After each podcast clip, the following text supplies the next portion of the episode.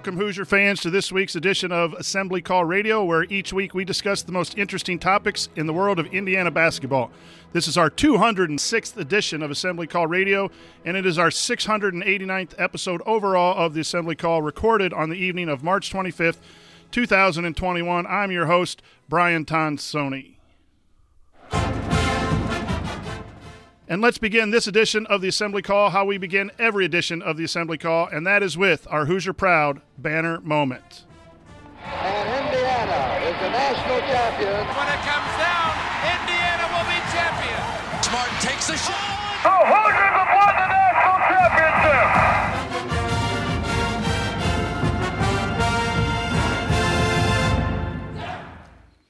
This week's banner moment occurred yesterday when the IU women's basketball team advanced to the Sweet 16 by defeating the 12th seed Belmont Bruins 70 to 48 and previously defeating the 13th seeded VCU uh, I forget their uh, name there Andy but uh, we Rams. Rams, thank you. Uh, 63 to 32. And really a bright spot for the basketball world of Indiana University uh, to advance to the Sweet 16 hasn't been done before. Co- Coach Moren is in her seventh season at the helm of the Lady Hoosiers, fifth straight season of 20 or more wins, uh, and has really is a shining example of what happens when you find that right person for the fit for the right program. And what we're going to talk a lot about later today is the, is getting the right fit for the men's program. When it works, this, this is the kind of results that we can expect to see down the road. Very proud of the women. We encourage them as they play the number one seed, uh, North Carolina State, on Saturday uh, at 6 o'clock. We'll have some television information for you down the road. But congratulations uh, to the women. And uh, we will talk a, a lot about uh, the men's program and where they're headed with their coaches search uh, today. But the banner moment has to be the success of those ladies and cheering them on uh, as they go forward in the tournament. And now, let me introduce uh, my esteemed co host for this week's episode. Ryan isn't here tonight. Uh, sources have indicated, though, that the assembly call that is currently trying to get on a Zoom interview with Scott Dolson uh, to uh, get interviewed uh, to be the shot doctor, maybe, because, you know, he's uh, all on the Mike Woodson uh, bandwagon. Uh, we'll update you on how that Zoom call goes. Uh, but on my left, Fun, fun, fun. Fun, fun, fun. Fun, fun, fun. Fun, fun, fun. Fun, fun, fun. it's Andy Bottoms, and he's ready to have some fun. What's on your mind, Andy? Well, you kind of took the words out of my mouth with the women's team. They've been. Uh, I was I was off on Monday to watch the uh, the NCAA tournament, so watched the women's game in the afternoon, and then uh, as soon as I got done with work yesterday, watched it. They uh, really been strong defensively. I was looking back; they gave up. I mean, they gave up three points in the fourth quarter to VCU, um, but in the out of the eight quarters they've played, they've given up. Uh, single digits in three of them and 12 points or less in six of them. Uh, and I would argue that the fourth quarter in Belmont would have been the same way had they not uh, subbed and put some other players in and and uh, and let up a little bit there. So just a really impressive first couple rounds from them uh, to to do what they've done. And then now they got NC State waiting, who may or may not have. Uh, I think their third leading scorer is potentially out with a, a knee injury, so that leaves NC State pretty thin. Uh, IU, as as those who follow the program know, doesn't go particularly deep either, but. Uh, you know, yesterday was a really balanced effort against Belmont. I think they had uh, five players with nine, at least nine points each, and um, you know, so really, really solid effort. Really excited to see them and uh, wish them well against NC State. Should be exciting, and also to uh, congrats to to Greg Murray, who we've had on the show a couple times. He, uh, I saw he, he, when we talked to him last, he was talking about how he was hoping that the uh, the games would cooperate with his impending uh, the impending labor of his wife, and uh, he almost made it through the first two rounds of the tournament, uh, but uh, tweeted out yesterday, I believe it was, that the baby was coming. So congrats to to Greg and family. Uh, for that, and uh, perhaps that means he'll be uh, be back in the saddle again for the uh, Sweet 16 game on Saturday. Yeah, congratulations, Greg. Nothing better uh, than being a dad. Andy, you can attest to that. Um, the, it, it's just a, an awesome thing. And the, the ladies are just remarkable. Watched uh, both games uh, this week and, and uh, really looking forward to, to seeing them um, pull the upset, kind of seed wise upset, not an upset uh, for me. Uh, Jared Morris will be here later. he's putting his daughter to bed first and but he said if any one of us says uh, Tony Bennett three times fast, uh, rumor has it that he might hear and start shouting at anyone who doesn't immediately agree that Bennett is the best coach of all time. Uh, so put your comments in the, the message there for Jared when he gets here. He'll be glad uh, to see those. But in the meantime, uh, here's what we're going to talk about. We're going to talk about some Hoosier headlines focusing on uh, the transfer portal. Uh, then we'll reset the coaching search and re-examine some of the resumes, and then at the end we have a lot of good questions uh, to try to answer uh, for you this week. That'll be in our third segment. All of that's coming up this week on uh, Assembly Call. So here we go. Let's hit some headlines. Obviously, uh, we've talked already about the women in the Sweet 16, and their their defense has been the reason why they're advancing with allowing 80 points through the first two two games. Their game Saturday will be at 6 p.m. Eastern time on ESPN2 um, against uh, North Carolina State. So if you uh, want to tune in, if you have one TV, turn into the Lady Hoosiers. If you have two, put the NCAA tournament on one and watch the Lady Hoosiers uh, on another, or go to your local watering hole, uh, still social distance, uh, and and and root them on. Um, a lot has happened this week with um, the the transfer portal. Uh, L. Armand Race um, Jordan Geronimo and Parker Stewart all have entered their names in the transfer portal. Uh, Jared and I talked on Tuesday about that happening. We we were on the show when the news broke about Armaan Franklin entering the transfer portal. Um, Andy, is is this a is this a big deal? And and what can we share with our listeners about um, about the transfer portal and how to handle it as fans? I, it's obviously easy to get a little nervous about this as the coaching search goes goes on. Uh, even though I, I, think when we really look back in reality, it hasn't been all that long compared to other coaching searches out there, but it probably feels like it based on the news cycle over the course of that time. Uh, so I think it's reasonable for people to get a little bit nervous, but I wouldn't worry too much for a variety of reasons. I think, uh, you know, one is to me, this is what the players should be doing. It's in their best interest to figure out what's out there. I don't think any of them would make a decision uh, and if they would make a decision, then to me, they already had their mind up to leave. Uh, meaning, if they make a decision before the new coach is named, then I think they'd already made their mind up to leave. I think all of them, uh, or, or at the very least, most of them, would kind of wait the situation out, see who the new coach is, talk to that person, see how they might fit in or not fit in, and then make whatever decision is is best for them from there. And I think a lot of players are not going to make decisions very quickly because you've also got to figure out who's entering the draft. You're trying to project yourself into where, where you'd fit into whatever rotation you'd go to. And uh, rosters more so this year than any year are really in flux. You need to know are people coming back and taking advantage of the extra year? I know four Butler guys just said they were coming back as an example um, this evening. And so, you know, I think they owe it to themselves to a certain extent to understand that process, but be deliberate in making the decision and probably take some time. And you know, so it remains to be seen what happens. You guys have put their names in and can't come back. I know Ryan brought up uh, Kira Lewis on a, a, podcast the other day where he had put his name in. Then when Nate Oats became the head coach of Alabama, came back and, and went there. And this is truly going to be an unprecedented year. You're going to have tons of guys put their names in there. And one of the things that you're going to look for in a new coach is somebody who's going to be able to navigate those waters, both from the standpoint of being able to talk to the IU guys and figure out whether they're good fits to bring them back, and also to look at other players out there and figure out who's going to be a potential quick fix fit into the system uh, that they want to run and, and go from there. So I don't think it's worrisome, but uh, obviously, uh, in normal circumstances, if you saw that many guys go in, the natural reaction would be to freak out. So I, I kind of understand why people may be inclined to do that. Yeah, I think my my initial reaction was, oh no, you know, um, you need to get a coach in here quick to try to keep keep these guys here. I think this is, and the more I, more I look at it now, it's a, it's a unique year. There's 900 players already in the transfer portal, and I think there's going to be at least 100 or maybe another 200 more. Uh, that that enter, and it's a unique year with the COVID uh, ruling where you get it that this year over again. Uh, that adds to people wanting to see what, what else is out there, and the free uh, transfer rule. Is that right, Andy? That they they get a year now has that been adopted yet, um, where they get a year, or is it just if your coaches uh, leave? I, my understanding is, and everybody seems to be treating it as if this is kind of a free year to to move. I do think, and I'm trying to remember what this is, so hopefully I don't I don't butcher it. I think if you stay at your current school, you don't count against the scholarship limit, um, and you'd be allowed to sign more. But I think if you transfer, you still would. So um, if Joey Brunk or yeah, Alder probably, you know, he already decided before, you know, really knowing anything. So to me, he was a guy who was ready to move on. But um, in theory, if he had wanted to come back, I don't believe his his scholar his number would have counted against the scholarships. But I think if you change schools, then I believe that it does.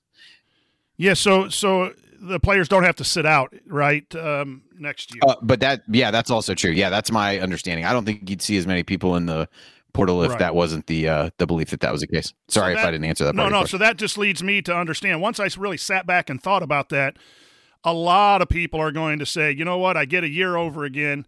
I don't have to sit out. I'm going to see if the fit is better uh, elsewhere. You're seeing names that are from uh, coaches that aren't being uh, let go and programs that aren't in a coaching search um, that are pretty decent names, especially from the small schools. Those those players might be looking to move up, uh, and there are some some players that are maybe looking to move down that didn't have uh, the playing time that they thought at, at a Power Five school or something would like to go play at a mid major. That avenue happens as well.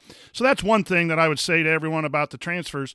Um, the, the the second thing is, and and I'm going to try to say this as nice as possible. This team went 12 and 15 uh, and had some roster construction issues. So, you know, bringing in more guys that that would fit the new coach might be a good thing for the program in the long run. And, and, I like all the guys. Uh, what really stung me, I guess, a little bit was the possibility of, of losing Armaan more than anything because he, I thought he was the true Indiana guy um, and, and being one of our, our better guards. And, and like you said, you're not losing him. He he could still come back, but that that hits you a little bit hard as a fan. I just took two steps back to know that these guys can come back. The other thing is that usually when people enter the transfer portal, they're not happy where they're at.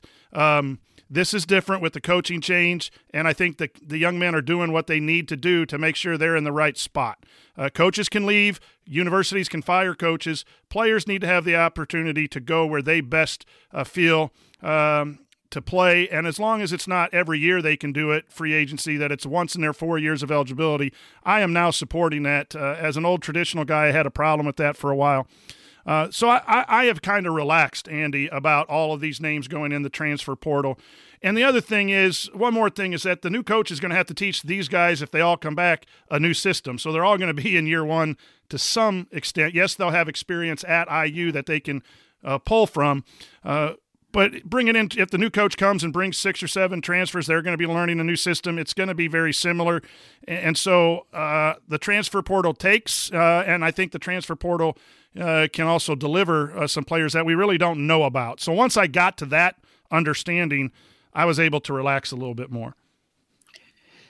Yeah, I think you just look around at, at different different places, and I'm not trying to name drop coaches who have been. I already mentioned Nate Oats. I'm going to talk about Musselman here now. The, the purpose of this is not really specific to the IU coaching search, but uh, if you look at what Musselman has at, at Arkansas, he's got a bunch of transfers, uh, whether they be uh, largely grad transfers. You got Justin Smith, obviously, but then Jalen Tate played, you know, close to here at, at Northern Kentucky. Was a really good player. Has you know fit in well there.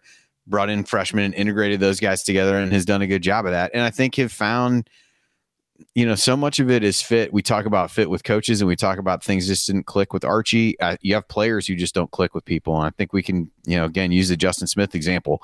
It, it was pretty clear by the end of you know last season went on some of the interactions that he and Archie had, you know, coming in and out of games on the sidelines, whatever else, like he just wasn't happy in the in the system. Didn't either feel like he had the freedom to do what he wanted to do. Whether he should have been able to do that or not is up for debate. But he sure looks like a guy who's having a hell of a lot more fun now uh, when you watch him playing in Arkansas. And winning is fun, so perhaps that's part of it. Um, but but he just looks like a guy who found a better fit for him. I before I got on here was you know Greg Gard made some comments and kind of you know joking a little bit about you know he takes Micah Potter and I was looking back a little bit about them taking him, and Potter basically said when he left Ohio State, like I just didn't feel like I was getting, you know, it was a good fit for me system wise. wasn't you know getting the most out of my ability. Goes into a different system, does that well. There's a lot of times that it's the better move for the kid, and if you get a kid who's happier and more comfortable, then it's going to be a better move for the coach that gets him the second time around than it is the first. Um, so yeah, there's a, an element of yeah, guys, you know, serial transfers where they're leaving someplace every year. I don't think anybody's advocating for that. But I do think guys, when they're in a system a couple years, have a pretty good idea of whether it's going to work out for them. And not always is it running away from something that is is bad but trying to figure out how to get the most out of their ability no different than looking for a different job or things like that so it's there's a fine line there's there's arguments on on both sides of it but to me i i would err more on the side of you know what, what does the student athlete think is best for them? And if they get there and they're wrong then lesson learned for them the grass may not always be greener but um, you're going to make mistakes in life and decisions that you regret and think that you would have went back on and that's all part of the learning process. So i think again as long as guys aren't transferring every single year which doesn't make a whole lot of sense to me you know let them see if they're assessing their own situation correctly and what they can do and selecting the right place. And it's it's no different than the coaching stuff we talked about. If you pick the right coach that's right for the situation and the culture and everything else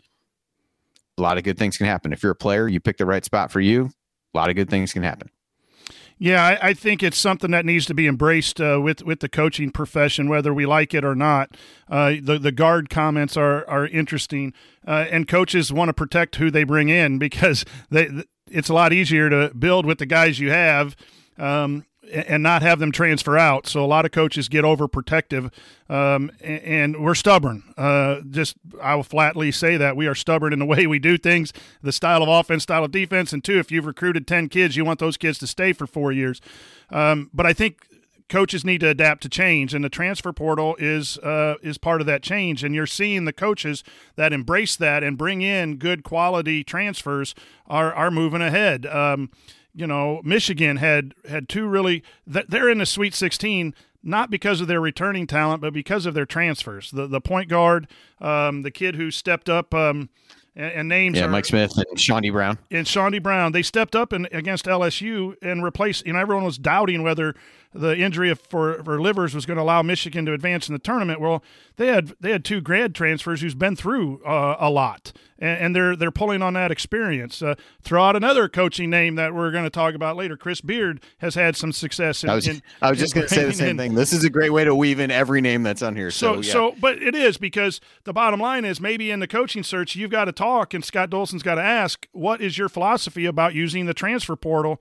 Um, traditionally, as an old fan uh, that's a negative, right? That's the Luke Recker transferring out. That's you know uh, all the players leaving uh, Coach Knight and how that angered all of us as a fan. And, and when that's in who you are as a fan, uh, you, you, react negatively uh, to the word transfer portal. I, I, and I don't mean to speak for everyone my age um, or or like that, but I think that's true.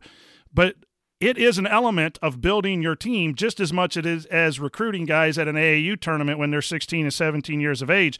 I think you have to have a system. I heard one coach had um, two or three staff members just you know looking at the list every day and writing up a report. Every name on the report, they had a, a, a report written up in film on them, and we're we're just scouring that list uh, for who they're going to contact and try to try to see. That is an adaptation that I think all coaches really need to be involved with. And then you got to work really hard to keep your guys. You know, like you got to have a culture where kids really like and buy into your program. And if they're the seventh, eighth man, they would rather stay in that culture than leave and be the you know third or fourth guy in another program. So th- there's a couple things that when you look at the qualities of our next coach, Andy, I think those have to, to modernize. We we keep talking about modernizing Indiana basketball as a key part. The transfer portal and then making sure that you build a culture where people don't massively transfer out all the time is an important piece to whoever the next Indiana coach is. Yeah, you. I mean, you brought up Beard. I, again, we're if you're playing uh, potential coach bingo, we're doing a pretty good job of knocking him out here. But uh, you know, he brought in Matt Mooney um, a couple years ago when they made it to the final game. He's done a really good job with that. We were having a, a text exchange between you know the the four of us at some point in the last couple weeks, and and that's one thing he's done good. He brought in Santos Silva from VCU uh, this year to kind of fill fill needs, and I think there's actually a, I maybe it's not harder, but but to me it's pretty tough if you're a coach to say, especially these grad transfers, and that's where you know he's really excelled. I got I got a guy for one year. I can't pick wrong Right. I don't want to bring in somebody who's really going to upset the apple cart of the culture that I've tried to build. I need somebody to come in and fill a specific role. So not only being able to identify guys that are going to be good fits, going to be able to fit in quickly, going to be able to fill that role, um, but also guys who you know are going to getting guys to buy into whatever that role might be because you're taking guys who you know, Mooney is an example. I mean, he was the you know one of the stars on his team. I think he went to South Dakota State, North Dakota State, one of those two, and was you know big time scorer. And he scored a lot. He scored well for Texas Tech, but he played a little bit different role. Santos Silva was the guy for VCU. He wasn't necessarily the guy there. And even I think Tariq Owens he had brought in from I want to say St. John's um, on that team that made it to the national championship. Like he filled a very specific you know defensive role. Um, and so I think there's it's there's a real talent involved from a coaching perspective of being able to do that because there's real risk if you mess up on those and bring in a guy who you're really counting on for a year that somehow can't fit into what you're trying to do and really throws a wrench into into things as well. So I think that's super important and a lot of the guys, you know, for all kidding aside that we've we've talked about and a lot of the names that have have really come up from a, a, a, coaching perspective have fit that. Even if you throw in the Scott Drew of that, um, you know he's gotten some picked up some some transfers at Baylor. Um, Tony Bennett got one of the Hausers, so you know if we say his name a couple more times, Jared will pop on. You know, stuff like that. Yeah, Tony Bennett's a good one.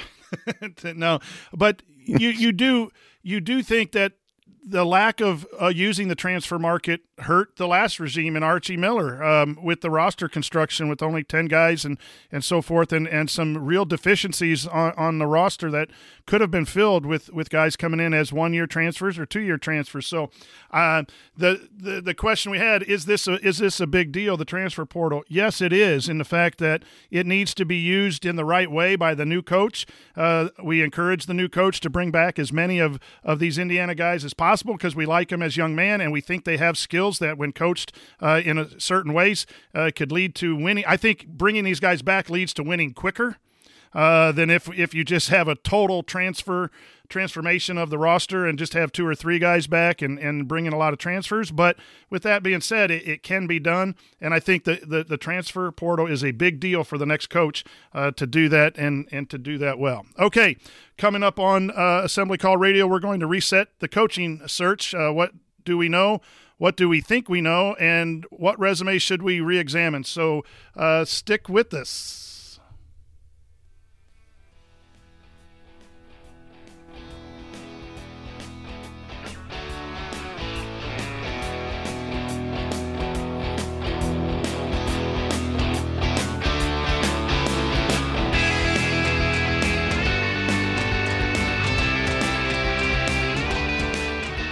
Look, staying healthy isn't easy. Watching your diet, hitting the gym, avoiding stress. But a good night's rest helps boost your overall health and wellness. And it couldn't be easier. The new Sleep Number 360 Smart Bed is the only bed that effortlessly adjusts and responds to both of you. The result? You wake up ready for anything. Proven quality sleep is life changing sleep. And now, the new Queen Sleep Number 360 P5 Smart Bed is only $17.99. Save $600. Only for a limited time. To learn more, go to sleepnumber.com. Sticky notes, email alerts, a string around your finger. They're just not big enough. So here's a big reminder from the California Lottery. The Mega Millions jackpot is over 250 million. Whew. Play now. Please play responsibly. Must be 18 years or older to purchase player plan.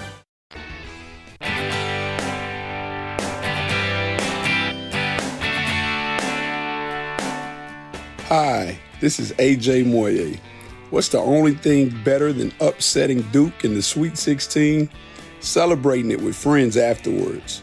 Join Jared, Andy, Ryan, and Coach for the assembly call after every IU basketball game. Go Hoosiers! Thanks, AJ. Welcome back to the assembly call. You can find all of our content at our website, assemblycall.com. And if you ever want to join the chat mob during our unedited live broadcasts or watch these replays and see all the between segment banner, then check out our YouTube channel at youtube.com backslash assembly call. I'm the coach, Brian Tonsoni, here with Andy Bottoms. And I think what most of you are here for is a little conversation about uh, the coaching search. So we're going to break it down in, in a few segments uh, what we think we know, um, what we know we don't know and, and what we believe should happen since um, you know we have all the answers. So we're going to kind of go through um, those three segments here and and hope that you find um, find some information. So what we what we know is that indiana did make a, a, an outreach. We don't know how strong it was as far as seriousness to to brad stevens and i think that was obviously uh, shot down. Um, a couple of supposed interviews have been leaked out. Mike woodson uh, Calbert Cheaney. Uh, those have been leaked out. Uh, we appreciate, um, you know, Rick Bozich and Jake Query for giving that information. There was uh, there was some contact between IU and Thad Matta. Um, to what extent uh, he was asked to do certain things or whatever is, was proven to be false. And Indiana sent out a, a statement that there was no deal uh, struck with either Brad Stevens on Saturday. They, they said no deal was imminent. Uh, and the only other thing we heard from the Indiana athletic department, uh, other than no deal on Stevens on Saturday, was on Monday or Tuesday when the Thad Matta stuff broke that there was uh, no um, no deal had been struck with Matta and no physical, and that story was was debunked. So that that's kind of what we we kind of know, or we at least think we know, as far as the official uh, process. Andy, what what sticks out to you in in in all of this uh, that we we've kind of heard from or heard about? Yeah, yeah. I mean, I think the the the Stevens piece has been talked about enough, and and how how far that really got is is up for debate. So I don't know that we need to dwell on that any more than has already been done. Uh, you know, I think the the Woodson and Cheaney pieces are uh, are are interesting. I, I think that y- you would certainly have expected a, a, quote unquote IU guy to get a look. We can debate the merits of whether that's uh, uh you know should be a qualification, should matter at all, wh- whatever the case may be. But I think if you're if you're Dolson, you probably at least have to to talk to a couple again quote unquote IU guys. Uh, the Woodson one has been more widely painted than than Cheaney I think, and uh, there are certainly points to be made on either side. I think the the Stevens aspect of this has really framed almost everything else and has set almost everything else up to be somewhat disappointing, which I'm trying not to fall into that trap a little bit, especially because the the reality of the Stevens thing happening was always pretty pretty low. Um, so you look at those two and you say there's NBA experience there. Uh, in Woodson's case, there's some head coaching experience with Cheaney It's more in an assistant capacity. He served in some assistant roles. What you don't have in either one is a guy who's been a head coach at a, a college program of any size. Uh, and and in Woodson's case, you don't you have a guy who hasn't worked in the college game at all. Um, Cheaney served different roles there, both with IU and St. Louis. How much of that you would would give as a, a reason to do that, I don't know. And and, and if if there's a model that Dolson would be looking at there, it would have to kind of be Juwan Howard, but more a guy that has NBA experience and ties to the school. I don't think that either one of those guys really fits the bill of what Howard was, whether it's from a recency standpoint, who he's really worked with, his NBA career, a lot of those kinds of things. So I don't know that that's really an apples to apples comparison, but I think that's the line people are are trying to draw. So um, I, I guess uh, my general thoughts on all of it at this point are I and plenty of other people thought the Archie hire was a great one and proved to be totally wrong. So I'm also not going to prop myself up to think that I'm so smart to say if this guy's going to be bad that it's going to turn out badly. Um, so I don't know if that gives me a more open mind to different candidates um, in that in that way or not. But that's kind of how I'm framing it up. Is that I didn't know anything before, and uh, so I, to to sit here and say I know somebody is not going to work uh, this time is probably foolish. But there are certainly some holes you can shoot in the candidacy of of either of those those two guys. I think at this point. Yeah, I, I think with with this group, um, and we'll touch on the others uh, coming up. On, on this group, um, w- what I'm taking away, Andy, is I'm just really at this point, um, really pleased with Scott Dolson and, and the approach the athletic department is taking. He said um, when, when he mentioned the process that he was going to go about it himself, that he was not going to put any parameters on it, has to have experience, has to be an IU guy, that he's going to entertain a, um, a variety of candidates. And I'm sure he had a, his list. I, I'm not sure he's opening it up to 20 or 30 or anyone who called the IU athletic department. But what we can gather from this whole process, this 10 day process, is that he's probably doing what he told us he was going to do, and that is talk to a wide variety of people. Uh, and I think there's been a lot of you know speculation by people close to the program or hearing that this phone call's happening or or you know this little piece of information and then then it gets out and it just gets amplified over and over and over again because we're all in one place we all want indiana basketball to be back to its winning ways and that's where the root of all of this uh, comes from. And so when we get a little piece about Stevens, we know that would have been really great. When we get a little piece about Matta, that would be okay. You know, maybe not as great as Stevens, but we want the solution and we wanted it yesterday, you know, or five minutes after Archie was fired because we're just tired. It's been 20 years of struggle with a couple of bright spots in, in those 20 years, and we're just ready to maybe make the right hire. And so I think we're all excited, and that excitement then leads us to buy the little pieces of chatter that come out. Um, so we get over, you know, when Woodson is interviewed, everyone thinks that's the next step. Uh, and and the other thing I would say to the listeners is it's a process that he's probably going to interview five to ten people that were on his list and find out information. And through that interview, he might even then find I like this, I don't like this, and and it might move from one candidate to the other. And, and are we in the offer stage and trying to hammer out details? We might be. We we, we don't know that. But the the Woodson and Cheaney thing, I think, are interviews that he was going to do from the day he he fired Archie, and I don't think there's anything more to read into it. I don't think there's a hierarchy. Um, the latest buzz is that it's got to be an IU guy. I don't think Dolson um, Dolson wants to hire the right coach. I, that's what I gather, and, and we'll all judge and, and criticize or compliment when that decision is made. But I think he's doing a disservice if he didn't call Brad Stevens. I think he does a disservice if he doesn't call Chris Beard and interview uh, IU guys with NBA experience so that he knows exactly what he wants. And if it ends up to be Mike Woodson, then we'll we'll have to talk about that. But we are all jumping way too quick on every little piece of information that we get as this was number 1, then he went to number 2, now this guy's number 3 and I don't think that's the process that Scott Dolson is going through. I think he's just he's casting uh, not a wide net, but uh, the net that he wants to, and then he's going to make that decision from there. And inside that, in his own mind, I think he has a hierarchy. Um, but but that's that's what I take um, from from what we know is kind of going on. What we don't know. Yeah, I think I think before before you yeah. get before you get into the next part, I think something that you said there was is is important to touch on. I think if you're hiring for any position, you want to get guys with a diverse set of backgrounds so that you can talk to different people and understand what their what their slant is on what they would bring to the program and how they would run it and how their experiences shape what they do.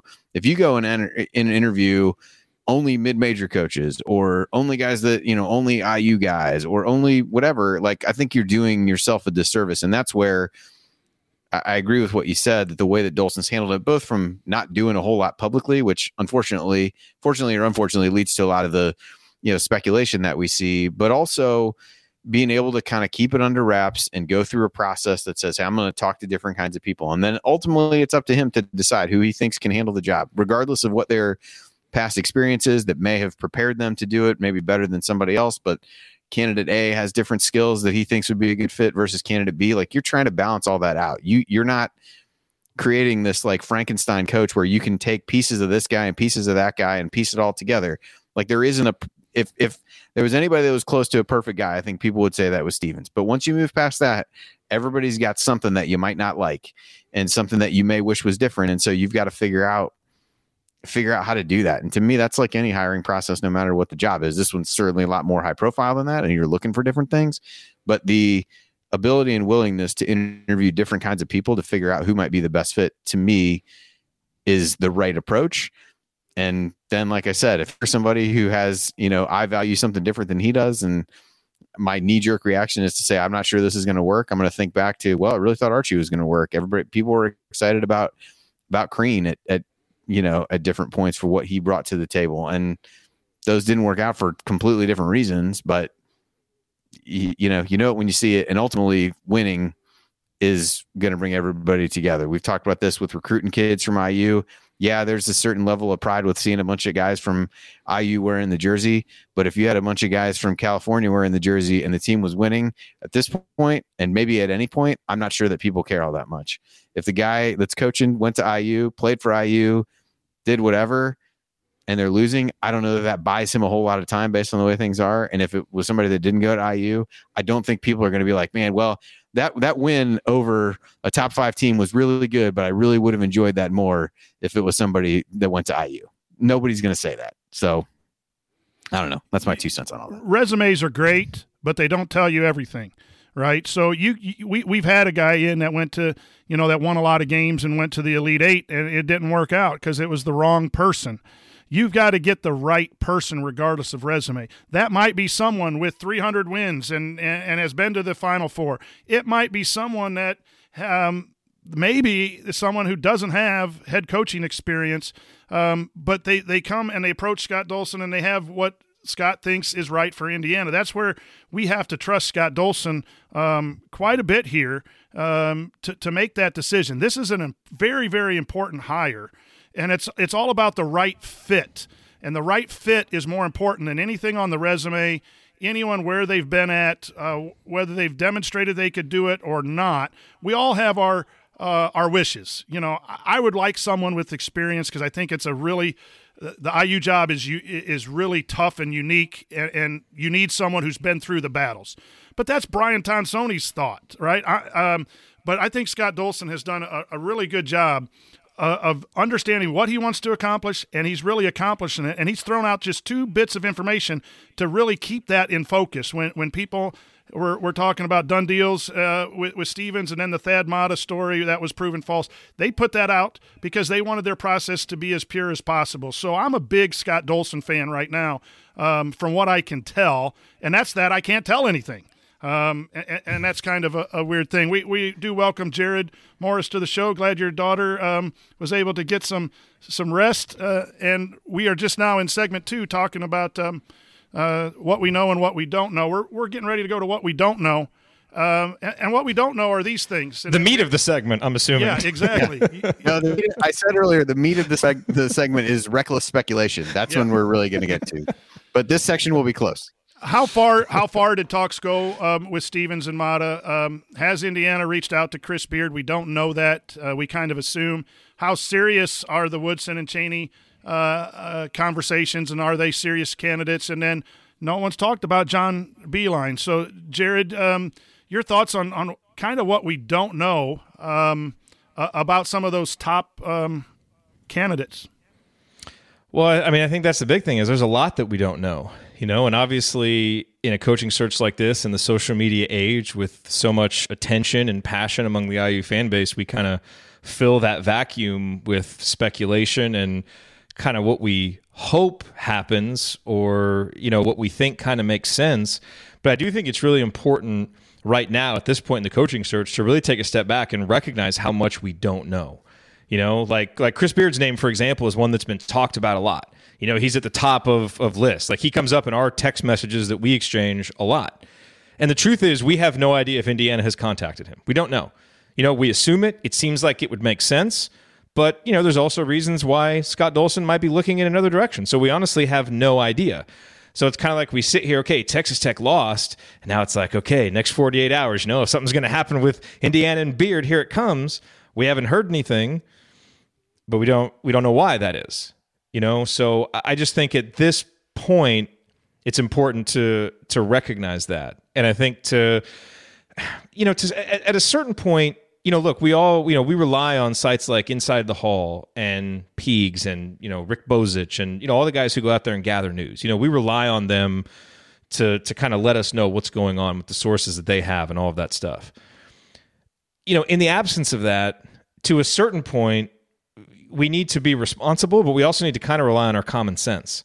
And it's like, all right, you know, we don't really know if anything has happened with Chris Beard yet, but gosh, the more time goes by, the less likely it is that something's going to happen there. You know, same thing with with Mike Woodson, with Calbert Cheaney, with John Beilein, with Thad Matta. It's like all these guys are they're not they don't have head coaching jobs right now. If it was going to happen with them, you would think that it would happen. Now, again, we don't know the specifics of any of those, but you just look at it from a common sense perspective, and it's like, well, maybe it's not. Maybe they're, you know, those aren't options. Maybe they were options that we were looking at, but we don't really know the details. But how likely are they to be the choice?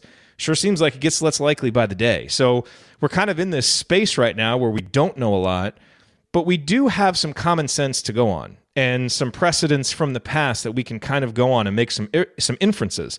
You need to be responsible with those. You can't report them like they're fact, but all of us as fans can kind of start to add it up, put two and two together, and start to look ahead and say, well, shoot, maybe some of these coaches that are still coaching that we didn't necessarily think were big candidates, maybe they're bigger candidates than we thought.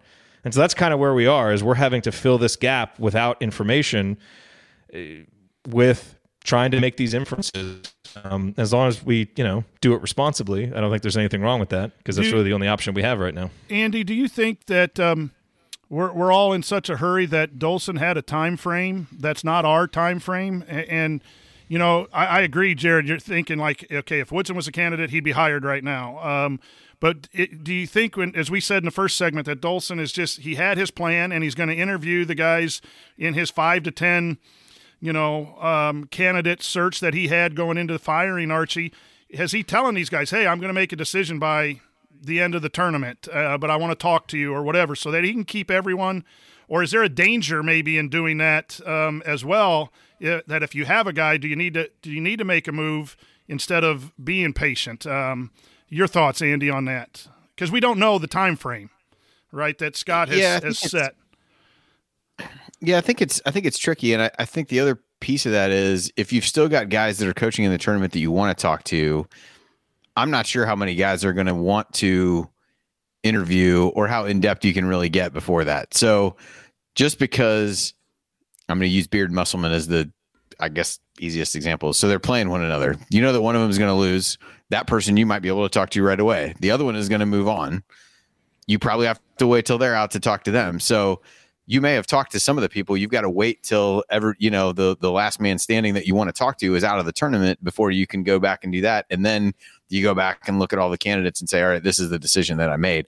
I don't know. I, I think most of these guys understand that, and I don't know that you're leading anybody on or keeping somebody on the hook for than you need to in that scenario. I think they would would understand how it works. Um, I I think it may suggest that you know, even if the, the perceived top choice is somebody that you've already talked to, if you still have other guys you want to talk to, would you still want to, you know, are things close enough you'd want to have those conversations when at the point in time that you could? So I guess that's my general thought on it. I do think, I think patience is, is hard to come by and people want to know who it is because they want something to get excited about. I think you see the, you know, hope and engagement and enthusiasm for it. So you just want the next thing to happen to get excited. Well, hopefully get excited about maybe, maybe trash, who knows, but you want, you want to be able to, you know, kind of move on to whatever that, that decision is and then figure out the next pieces of it because then the next step after that is who's coming back from a player perspective. What transfers are you going to get? What recruits are you going to get?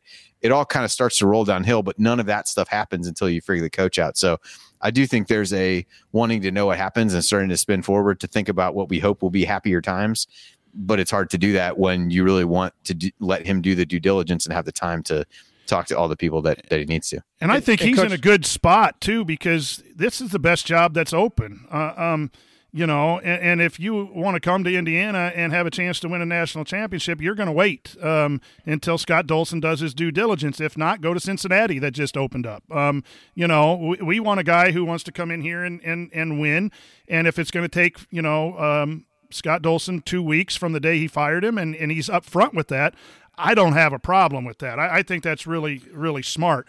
Um, the, the the concern would come if there were multiple top level jobs and you are in a race to get someone, then you might have to speed up uh, the the timeline. But I think Scott Dolson's in a very comfortable, not comfortable because this is a tough, tough, tough decision, but time wise, I think he's doing again. I think he's doing a really good job, and I will echo what both of you guys say, and I know you believe is that we need to be patient and let Scott do his job because he wants to get the right guy. Um, Yeah. and the right guy may say no, but he's going to try like heck to get the right guy uh, into Indiana, and that's not something to be rushed. And coach, I want to clarify one thing, just just to make clear from what I said. Like I, I, I believe Mike Woodson and Calbert Cheaney are serious candidates. I don't mean to say that they that they weren't serious candidates, and it could still end up being one of those guys because I think the point that you made is a good one. Like you know, those guys have been sitting out, especially Woodson and Cheaney. You know, they're not candidates for other jobs right now, and it very well may have been a conversation of, look, you know, we're going to do our due diligence, interview everybody, and then make a decision. Right. You know, and, and maybe they had that conversation with John Beilein too, and he really wants the Indiana job, so he's willing to wait. That stuff could all be possible. Again, it's just it's it's a little bit less likely. That's all I mean. But I don't want to discount. Like we shouldn't stop thinking about those guys because I think they're all legitimate possibilities. Well, you also have to have a what if scenario too. I mean, if you are waiting for coaches who are in the tournament, you have a conversation and they decide no, or, or maybe you interview them and there's some issues that come up in the interview where Scott Dolson doesn't feel comfortable. You don't want to you don't want to push away your next tier of candidates either, right? Um, mm-hmm. Because you might have to go to them. So th- that's a fine line. Um, I think that you have to go, and that's something that we all don't know that's going on. There, there's just a, a, a, real select few that that do know uh, what the process is. But I do agree with you that the longer this goes, it tells me that there's someone that's in the tournament or they're waiting on someone or to interview, at least to interview. I don't know if there's a hierarchy, um, but to complete the whole interview search process, the longer it goes means that there, there's some guys in the tournament that's also being considered as well as IU guys. Mm-hmm. All right, what um, what we think we know moving forward – um, we've kind of just touched upon some of that. Obviously, there was a hierarchy. If you you make a call and Stevens says no and he said no, and then you move to your regular search. Um, you know, the the question becomes if Chris Beard was that next level, was he an automatic one too? Like if he said yes on Tuesday, the day after he was eliminated, would you have named him, or is he part? Is Scott Dolson after his dream of Stevens is now going to go through the whole process? That's the question for me. Is you know, th- th- those are some issues too in, in the timing. If you have your guy and he's available, do you pull the trigger? It seems like Scott Dolson's just going to uh, wait on on a lot of those guys. Um, Jared, your thoughts yeah. on on going forward? Well, no, I mean, it, you know, it's a good point that you have. It's like, okay, Stevens says no. Who's the next guy? And it's easy to put Beard in there because he's got the reputation. Again, we have no idea if Indiana ever called. There may have been right. reasons why he was off Scott Dolson's list. You know, so so that's the thing. And now, you know, you start to look forward to the guys that are still coaching. And it's like, all right, well, of these guys, you know, who makes the most sense? You know, of, of the guys that are still there. You know, Mark Few from Gonzaga. Not happening. I, I, do I do enjoy when people still throw his name out there. I do. that's that's not going to happen though. Um, yeah, there, you know, there, may have been a time when that was possible. That time has has long passed, long gone, long gone. Um, but no, you know, you start. What are the names that we've heard? Right, Scott Drew is a name that we've heard. Uh, people of late have been talking about Dana Altman. Porter Moser's name got a lot of attention. You know, seeing what Loyola Chicago did to Illinois. Um, Andy Enfield is another one. Eric Musselman is another one. Um, you know, Nate Oats is one that a lot of people have talked about. That seems totally unreasonable because he kind of took his name out of contention. I know that doesn't mean that a coach might not go, but it seems really, really unlikely that Nate Oats is going anywhere. So you know, the reason why I've started doing a lot of re-examining of Porter Moser's resume in particular is because like if you just kind of ask me, okay, of those five guys, who do you think would be the most likely for Scott Dolson to zero in on? I would think it would be him because he to me has the best combination of like resume, personality fit. He's kind of been in the region. Like there's a lot of things that kind of add up that I, I, just think if you start adding all those things up, it's more for him than it is for the other guys. Now you can debate like, well, Scott Drew's had more success and this, that, and the other. You know, Eric Musselman plays this NBA style, and this is all true. Just this is just me. You know, and and you know, over the last 24, 48 hours, you've heard more chatter about him too. You know, our friends at Hoosier Hysterics, you know, talked about him on on the show that they did this morning. Um, you know, and, and I think we all kind of had that knee jerk reaction during the Illinois game. It's like, okay, they're having this big game, but the guy's only been to two tournaments. He's a mid major guy. He plays a slow pace. What are we just going to rehire Archie Miller here? And I would say, and we don't need to get into all of it right now. And and I bought into that when it first happened. As I've thought about it more and dug into his resume and actually looked at things, I don't think that's as good of a comparison as it seems on the surface. Um, now, will there be a, a five point argument in favor of Porter Moser to try and bring balance to the discussion at some point? You know, can't can't rule it out. Um, but I just think, you know, that's that's one thing that we should guard against is some of those knee jerk reactions that happen on Twitter and we all get kind of excited about them. Sometimes it's good to kind of take a step back and think, well, you know, was that was I actually right with that? And I think, you know, to anybody listening to this, the more you kind of dig into his backstory, um, I think you're really going to like what you see. And it, it, it, it, you know, you look at how bad Loyola Chicago has been for their history and to see what he's done there, the run that he's gone on is a lot more impressive than I realized it was because I just didn't know the history of Loyola. So that's what I mean. I think this is a good time now. Instead of trying to fill it with speculation, look at some of the names you've heard and go do some research on your own, you know, and kind of see, you know, maybe my preconceived notions of this coach aren't right, or maybe they are, confirm them. Um, but to me, as I kind of re examine them, he's the one that I have changed my tune on the most because I actually think there's a lot to like there. Um, with him. And frankly, of the five guys there, if you like, if you made me guess who would be the five out of that five, who seems most likely, I I think it's him by by a hair because I just think he's he just seems like the better fit to me when you kind of add everything up.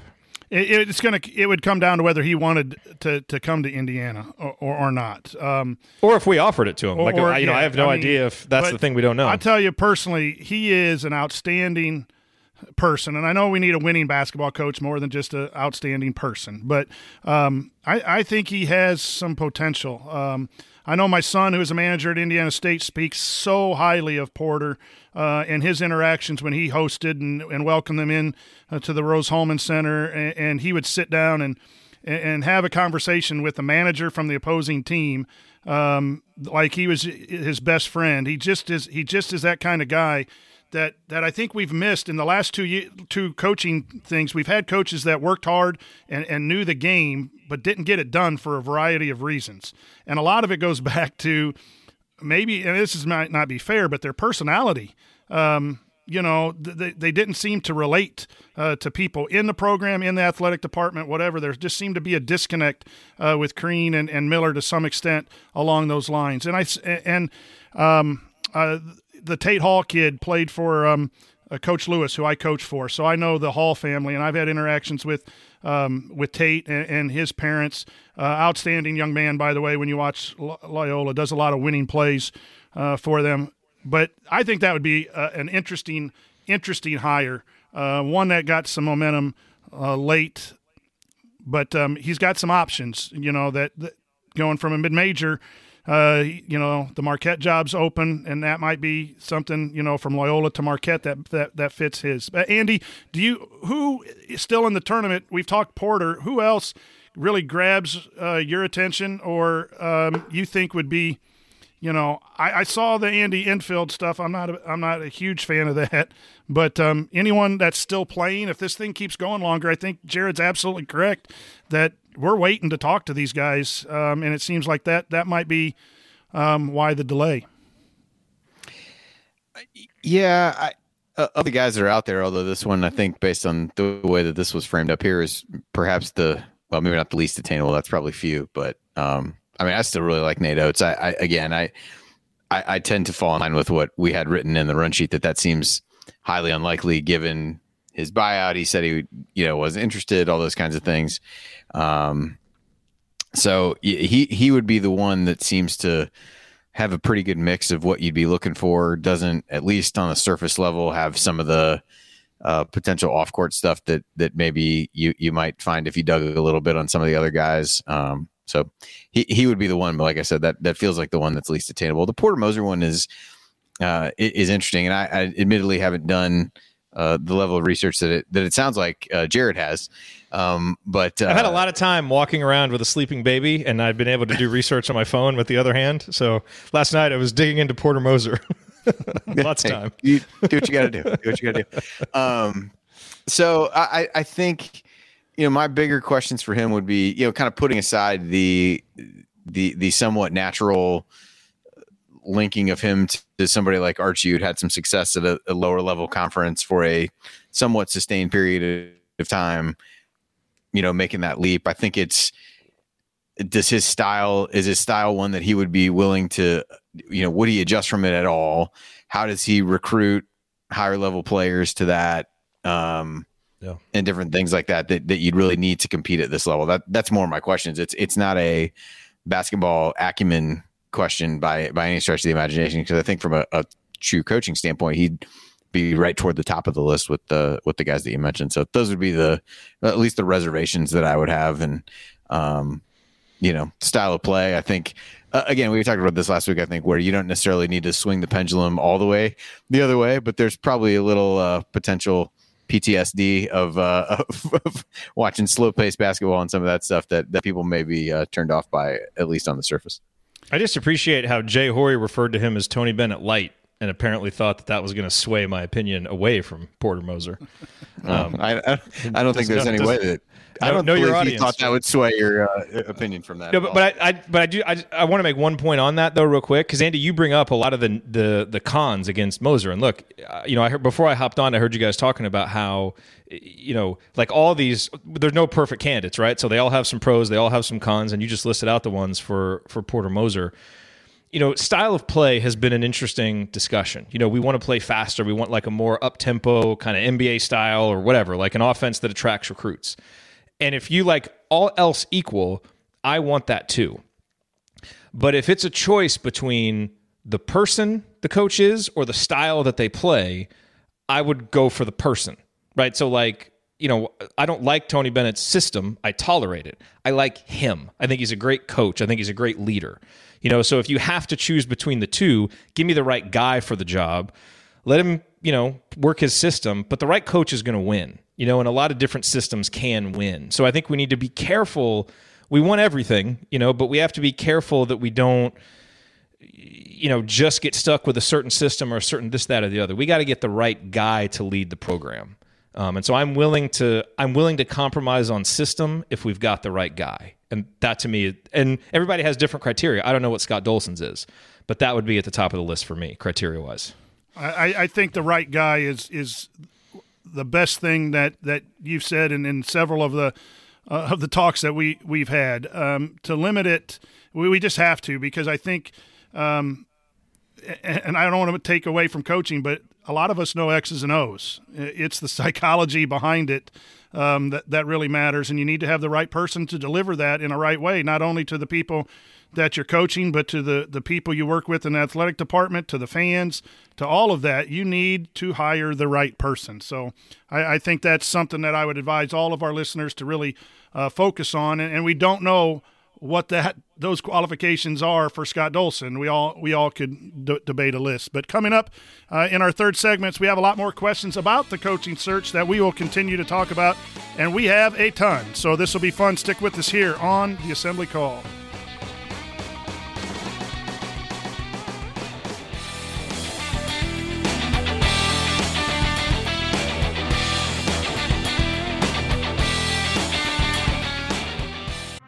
Sticky notes, email alerts, a string around your finger.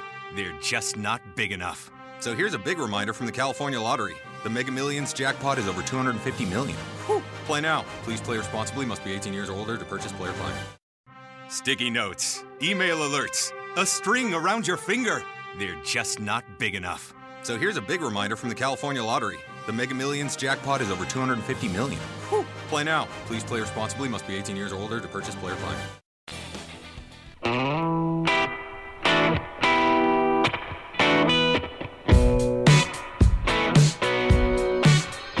This is Tim Priller, and I never miss an episode of the Assembly Call. Hello, I'm Coach Tonsoni. I'm here with Jared and Andy tonight as we talk more about Indiana's uh, coaching search. And remember, you need to be subscribed to our email newsletter. We send out a weekly IU news roundup even during the off season and after every game. We send out a detailed post game analysis. Just text IU to 66866 or go to assemblycall.com. That's IU to 66866 or go to assemblycall.com. It's uh, time now for our mailbag. All questions were submitted via our via our private IU basketball discussion community, assemblycall.com backslash community. And um, we're going to start off with this. It's not that good, but it's not that bad. It's Jay's mediocre question.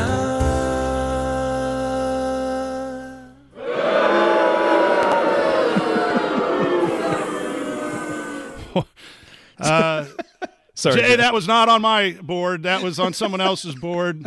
But uh, you just got booed. Uh, there was a whole conversation on Twitter about that earlier. But anyway, Jay's mediocre question is not really mediocre for for a change. Um, no, it's good. he says break down your coaching candidate list in terms of hires that would make you the following: ecstatic, happy, satisfied, underwhelmed, but I'll talk myself into it by October, disappointed, or I'm having another kid, so I don't have to do this show anymore level coaching search, which would really be uh, bad for me because, well, we'll just leave it that uh, I, I, I can't do that anymore. So now that the secrets are out, but I will still participate in that question, even though it's highly impossible. So, uh, Jared, you owe me for all the stuff that I say to make people laugh.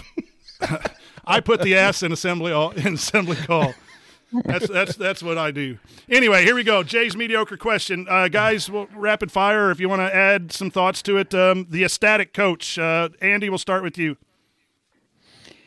Uh, well, I mean, if if Stevens is included in this, I think that would be the uh, the the clear choice. But I'd I'd probably throw uh, Beard and Nate Oats into that category as well. Jared, ecstatic.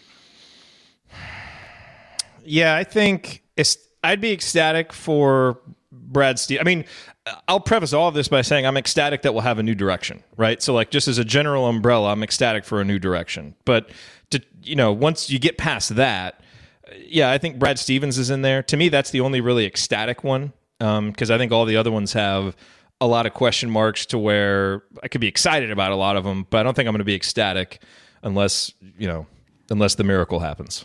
Uh, We're not so, saying that it's going to either. So I've already I've already discounted that that's done and said and over, and there's no chance. I, I, have a better chance of growing hair than Brad Stevens coming to IU. So um, I went Probably. I went with uh, Chris Beard. I would just be ecstatic. I think he's the best coach in, in college basketball, and, and if I were IU were to get him, I think that would ease a lot of the issues that we've had. Uh, no guarantees, obviously, with all of this. You know, I'm really backing off the the, the love affair of coaches uh, for a while um, after the last last debacle. But um, what makes you happy, um, Andy? What hire will make you happy? Uh, I, I, guess to me, uh, happy and satisfied, I guess are a little bit a little bit close together. So I, I think. I know, I know you had. I think this is yours that were in here. I think you had Beilein in that category as kind of a safety net, probably limited downside uh, of of where you'd be. So I guess that's probably a, a fair one for that one. We're all married men here. There's definitely a difference between happy and satisfied. We can we can admit that. Um, no no comment. Serious AC after dark territory already. Oops. um, we needed that. yeah. I feel like this is going to be a Charlie Steiner moment coming up here. I'm just not going to be able to talk. Okay. Um, yeah. So happy. I would be happy with Chris Beard. I would be. Ha- I'd be happy now with Porter Moser. Actually, I'm. I'm to the point now where I'd be happy with him. Um, I think I'd be. I'd be satisfied. I'd be happy with John Beilein too. Um, if you can get the best coach in the Big Ten for the next ten years, even with all of his questions, I'd be happy with him. Um, and then I think satisfied wise, I'd be satisfied with Mike Woodson. Um, I'd be satisfied. There's probably some other ones too. Um, but the, that off the top of my head, those I'd be happy with any of those three guys.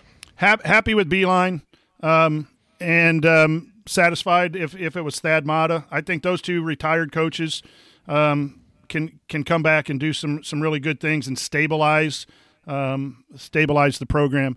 Uh, Andy, underwhelmed, but you'll talk yourself into it uh, by October.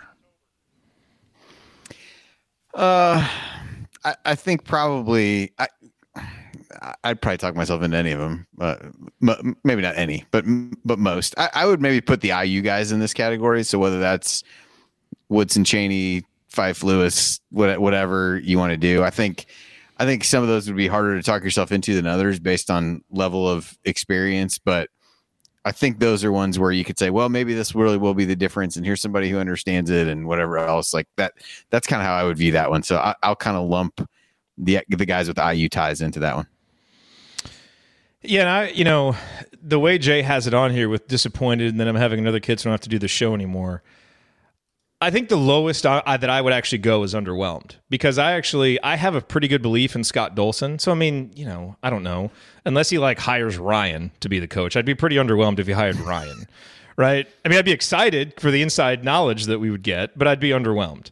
Um, but I, I I trust Scott Dolson's process. So like for example, if Calbert Cheaney were hired obviously I would be excited and like pumped up, but looking at it from an analyst point of view, I would be underwhelmed by the hire because it just feels like we can do better than someone with his limited experience and no head coaching experience. Um, you know, and there are probably a few other guys uh, that are that are in that category, but that's probably as far as I would go. Now, I think we'd all we'd be able to find the positives in those guys and try to figure out what did Scott Dolson see and what's his vision. And okay, you know, that vision could work. There may be a lot more risks than with another guy, but it could work. But I think that's probably as far as I would go because I think I think Scott Dolson. It, it, what seems most likely to me is that he's probably got a couple different visions for where this could go and a couple different templates for how he sees it working, and he's going to try and figure out which candidate you know fits into those templates that kind of works the best, and that's who he's going to pick. And I, you know, so I think he's going to make a a good decision at minimum. I just I really struggle to see any decision that would just be like, my God, what was he thinking? And even if I did think that, I'd have to remember we all liked Archie, so maybe let's just take a step back and let this one play out. I I said um, the IU guys, I could lump that together in underwhelmed, uh, but would talk myself into. I'm gonna talk myself into it no matter what because I'm an IU guy. So whoever the new coach is, at some point, uh, my job is to be a fan and support the program, uh, and I do trust Scott Dolson. Um, I, I, would be a little disappointed if if we're breaking in a new coach that doesn't have head coaching experience, whether it had been in the NBA or yeah. in college. I, I just we we we have to get this right, in my opinion, right now. Or we, you know, if we're if we're doing this again in three or four years, I, I, think that that's really damaging to the program. I think this is just a really important hire. The pressure's on the hire, and, it doesn't mean that it's going to go okay, but um, the, the, there has to be some level of you, have run a program before if you're going to coach at Indiana. Um, in, in, my opinion, and I, I, just threw a name out there to honor Jay's question, but I'm not a big uh, Andy Enfield coach. I, I our supporter, but um, like I said, I I'm out of the having kid business anyway, so I'm here for the long run of hosting these shows. I mean, he'd have three open assistant coach positions to promise to recruits families, so he might be able to get off, you know, get off the ground running early. Just saying.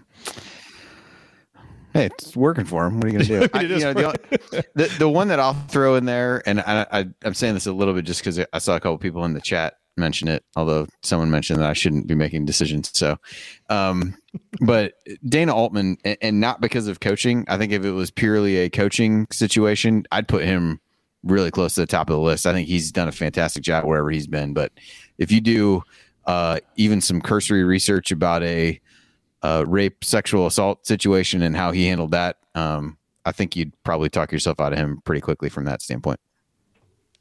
So I'll let everyone do yep. their own.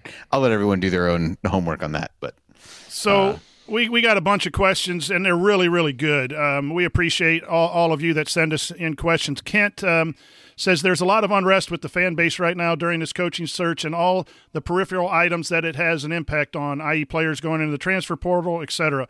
Obviously, those of us listening to the assembly call cannot control the entire fan base, but what can we do to limit the negative aspects of the IU fan base during the search and after the next coach is announced? Um, who would like to start off um, with that one? I'll let Jared go first on that one. I mean, I, I kind of honestly, I want to hear Andy talk about it because I, I feel like I get preachy about this stuff too much, and I'd kind of like to hear what you guys think about it. Um, I, I mean, you guys, you guys had some back and forth a, a, a little bit along these lines today, so I, I, you guys may be better handle it. I, you know, I, I'm not really sure.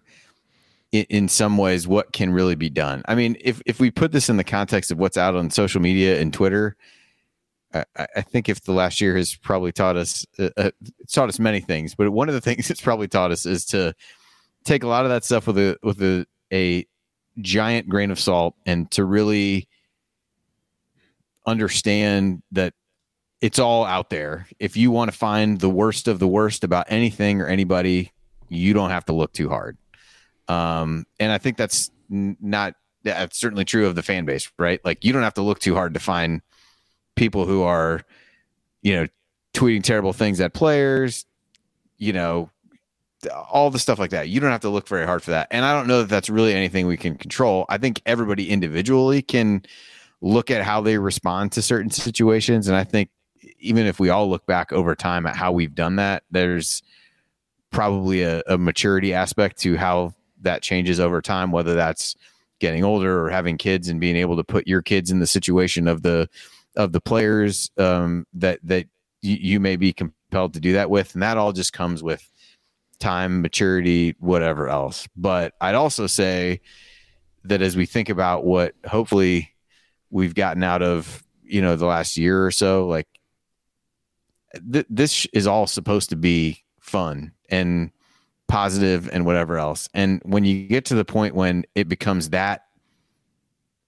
terrible and frustrating and upset that you get to a point where you think you need to go tell a 18, 19, 20 year old kid how you feel about what they did or something like that, then just go find something else. Like this is not life is too short to get hung up on stuff that doesn't really bring you um you know joy or fun or whatever it doesn't mean it has to be great every single second every single game every single whatever but by and large we've continued to do the show over the years because it's been enjoyable for us to talk about and it's something that we're passionate about and and like a lot and get a lot of enjoyment out of um maybe not as much as we've liked the last few years but in general um where you kind of place it in your life it should be something that's that, that's fun. So just i guess don't take stuff too seriously and engage in stuff that really doesn't doesn't matter in the grand scheme of things and portray something as positively as you can. And if you can't portray it in a positive light then maybe just don't portray anything at all.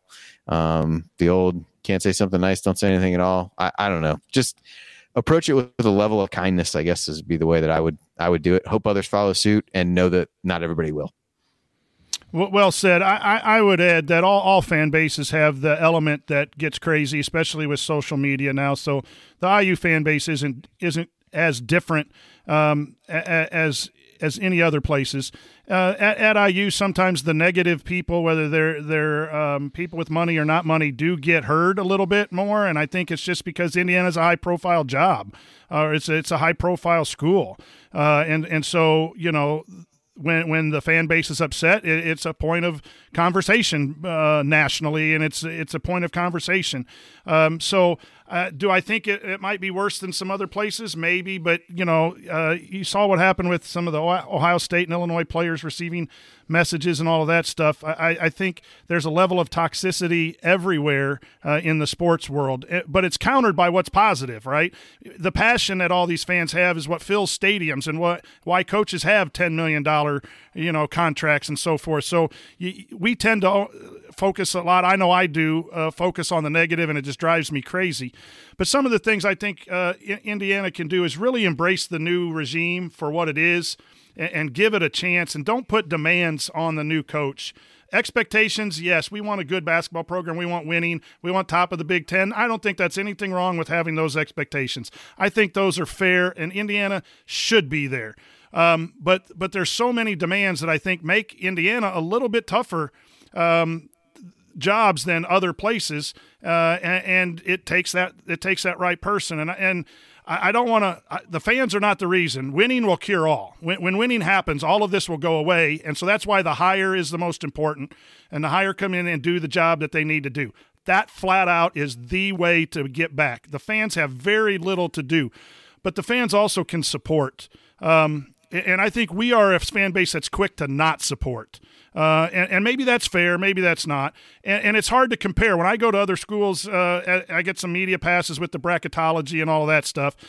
I see people standing and cheering, and the whole crowd gets into it with their routines. I don't see that at Indiana anymore. And maybe that's just because of the long time from winning, and winning will cure that. But what I would love to see is just a natural. If we're playing the smallest school from Alabama, that we need 17,000 people, and it needs to be just as raucous uh, as it is for a Big Ten game. And I know that's a whole lot to ask for, but I see it in other venues. Um, in other venues, the people are there and they're cheering regardless of who the opponent is. Obviously, the bigger games are a lot louder and more crazy and everything, but I see that. And, and I'll throw this out as as a uh, Delphi bracketology. We get a lot of negative stuff on our Twitter feed, um, and and I don't know, Andy, how if you get stuff too, but we we are very active on there and have a website. And you do tend to um, stereotype fan bases based on one or two or three people with negative tweets. That is probably totally unfair. I work with our students all the time and don't taking it out. But if you were to ask my students who the three fan bases are that give us the most negative stuff on bracketing, it is Florida, North Carolina State, and Indiana. And, that's the that's the honest truth. Um, we were accused of being Indiana homer or Purdue homers in Delphi bracketology because we had Purdue a five seed and Indiana wasn't even in the first out after they were 12 and 14. And some guy just railed on us about how we're unfair to Indiana that they, they win two games there in the you know there should be a 10 seed. Um, our fan base is passionate, it's great, but sometimes that fringe element. And if you're not, my point is this: I don't know, I don't know uh, North Carolina State or Florida. I assume their fans are really good, but you talk to our kids, and they're going to stereotype those fans as being absolute crazies because they interact with us negatively. Be careful of your interactions. That that's that's my big thing. Um, we're not going to change a perception of some dude in California if that's his perception. Just just be careful and really enlighten them on what they should do is come here and see the real thing and see why we got rid of Archie Miller and embrace the real thing and, sh- and share with them the positives, the traditions, what it means to be a Hoosier. Hit them with that and then let them make their decisions about how we're irrelevant on, on ESPN shows. Um, if they, you know, but all they see from afar is anger and anger and anger and anger and anger then that adds to the perception. So I, I, might be wrong on that, but those are a couple things that I see, and, and and I cringe every time I see a lot of the stuff going after people who really don't know Indiana. Just let them not know Indiana. And, I know that there's some fear that it drives the negatives, and Jared and I got into it a little bit today privately about that. But man, um, you know there there are, there are some truths out there about the Indiana program that we don't want to we don't want to like to admit that that people perceive, and and they are real. So just be better. Um, you know, be better uh, and support these guys. And it's a new start, and everyone be happy. And you know, you can criticize, but be fair in your criticisms. Preaching over. You get, you guys said it all. all right, let's go to the next question. On the flip side of the transfer portal, making assumptions that most of the team will be returning, yay, optimism. What incoming skills or positions would complement the roster? What are the glaring needs or priorities in your opinion? Jared, what let's just go from there's going to be some turnover. We don't know yeah. who is back and who is not back. What does Indiana need to to move forward as fast as possible with a new regime?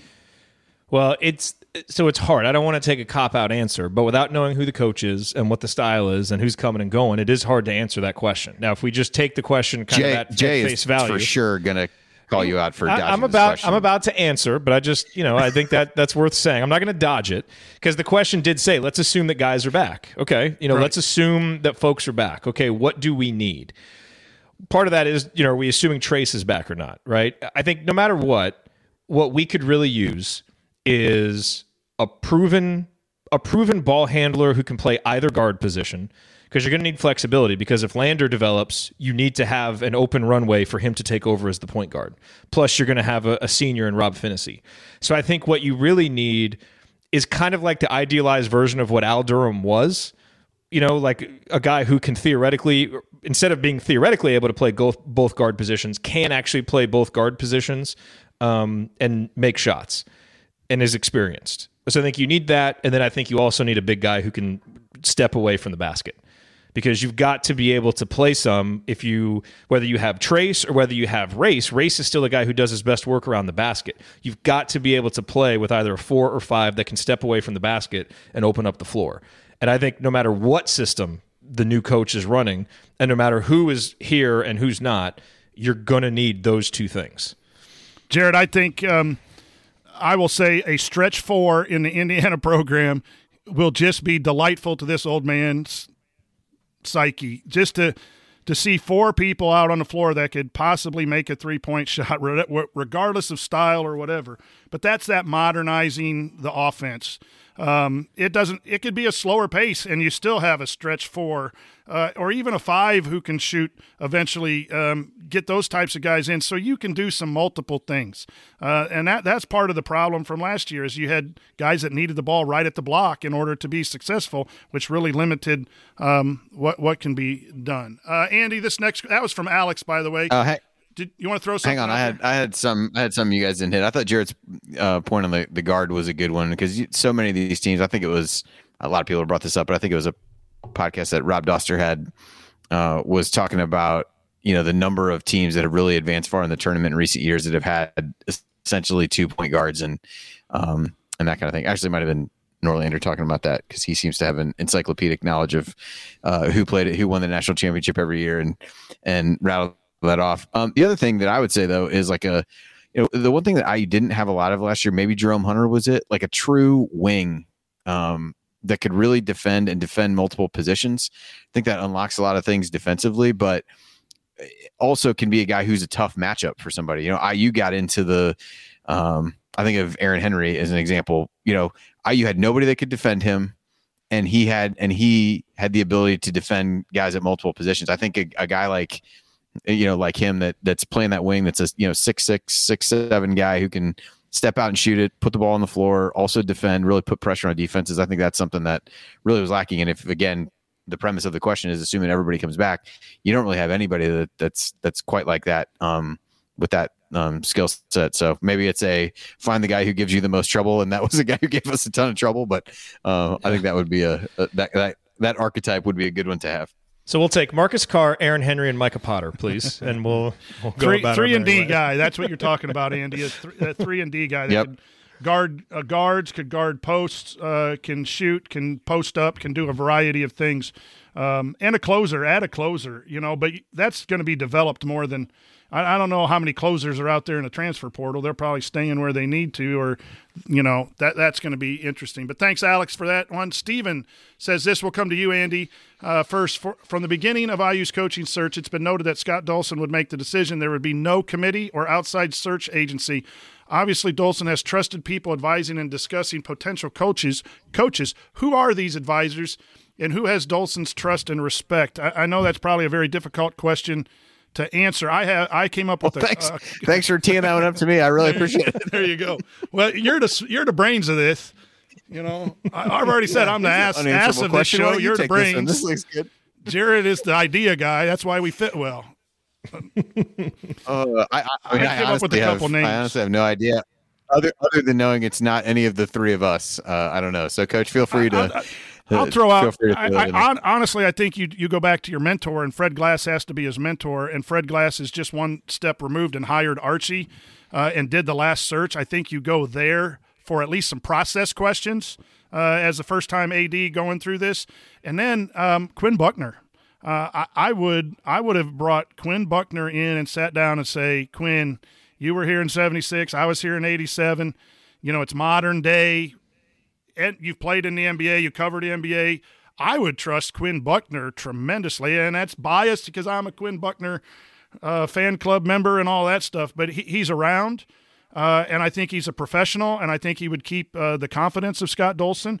And obviously, there's some people inside the organization that that he trusts, that he's worked with, that I would say that that you know we look at the directory, you could probably pinpoint a, a few of those on the inside that are most trusted. Jared, your thoughts? Yeah, I mean it's all speculation because we don't know, but I'm sure it's probably from a pool of you know someone like Fred Glass probably makes sense. He's got a lot of experience with the basketball program, being a manager here in '87. I'm sure there's some of those people in his circle, uh, which I know worries some people and excites others, depending on what that you know what their perspective is on the feedback from from Indiana guys. But I think you need that feedback. Um, and then you know look scott dolson spent a lot of time raising money and i'm sure he's you know he knows a lot of influential people and influential donors uh, that that mean a lot to indiana and i'm sure that some of those people are in that close circle. I don't you know don't know how many but i'm sure that there's ones that he trusts their opinion and their feedback you know in addition to their money and there may be some of them that he pays lip service to and acts like he's talking to them and other ones that he really listens to but I would think that his circle is probably comprised of people from those groups. And then, you know, it's like we all do. We have trusted confidants that we go to and we really trust their counsel.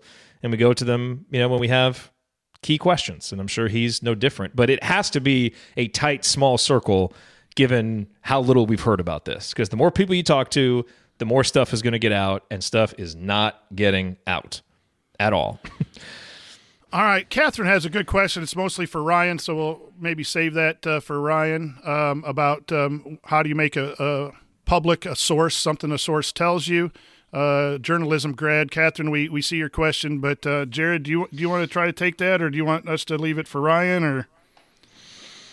I mean, I think it's a, it's a good question for Ryan because you know, he has a little bit more experience in that. But I think, look, I, I think something that's important that maybe a lot of us learned from the Brad Stevens situation is just because you get a piece of information from multiple sources before you would would put something like that out. And I don't I don't think a lot of people like reported that something with Brad Stevens happened, but they kind of insinuated things. You really need to kind of track that down and make sure it's true and make sure you have it from different sources because even if you get it from three or four different places, it might be originating from the same place. And you may be at the end of a game of telephone and now you're reporting something and it's wrong and was never really that true to begin with. And so I think that's what makes a good journalist is the ability to you know to separate okay what is just noise what is the echo chamber and what is actually real and to be able to discern and have judgment you know and i think the people who looked best after all the brad stevens stuff happened were the people who stayed very patient you know and and and didn't fan the flames of that. And i don't think there was you know i think it was okay you know that a lot of people got excited just about the idea of it. Um, but the minute that it went to, hey, this is happening tomorrow or something's happening later today, you know, now you're getting into the point where you're reporting that things are happening and it's not true. And, and just because you got it from someone else, you know, I've seen some of those reports. It's like, just because someone told you something doesn't mean that you don't have responsibility for now reporting it out to the audience that trusts you. And so I think that's that's where you have to make those decisions. Um, and the good journalists are the ones who are able to do that. There you go. Thanks, Catherine. Um, Jeff, we said we we've talked about the rank order and coaching search with um, Jay's question. Um, Patrick talks um, here. His question ultimately says, "Do you think the style of play on offense in the Big Ten is the issue in their poor performance uh, in this year, or, and or the refs allowing physical play uh, in in the tournament?" Andy, thoughts on why the Big Ten struggled uh, in the tournament this year? I I definitely think it's a factor, and you guys talked about this on on Tuesday a, a bit. I, I think the and it's been brought up before, just the level of physicality in the Big Ten, and that that gets let go, and then you turn around the tournament, the same things that you got away with for you know 20 league games are are now being called as fouls and things like that. I also just think the style of play for many of the schools it's starting to change a little bit um, as you as you look at what what some some teams are doing isn't necessarily as modern, but I think the physicality is it as much as anything. And I think also just to a certain extent, these teams just beating the hell out of each other for 20 games. The cumulative effect of, of some of that uh, also takes its toll. But uh, yeah, I think the physicality would be number one for me in the way the games are officiated, kind of those in, in tandem and then style of play secondarily probably doesn't do him any favors, but to me is less of an issue than the, than the first couple things. Yeah, I, am not. I'm not so big in, in, the style of play being different. I mean, the Big 12 only had one out of seven uh, go in and had some you know players. They were pretty open. O- Oklahoma State played a, a, a, style that was open and got beat. Um, you know, there is something to that. Uh, there there are a lot more grinded out wins when you have really strong teams and defensive minded teams in the in the Big Ten. But I think there's also a lot of teams that, that were offensive. I just think that um, in our business, the bracketology business, I thought they just played against each other and kept, you know, getting good results out of playing each other, and were maybe a little bit overseeded. Um, if you wanted to to really evaluate that, maybe they were more like threes and fours. And the thing I, I said uh, on, Tuesday is that I realized, never realized this, Andy, till I got in, into into your business of bracketology is, you know, if you're a seven seed, you're a top thirty team, and, and we really wouldn't in the non-conference be surprised if a, a 28th ranked team beat a, a 7th ranked team in a one game, you know, um, shootout in, in, Hawaii or something.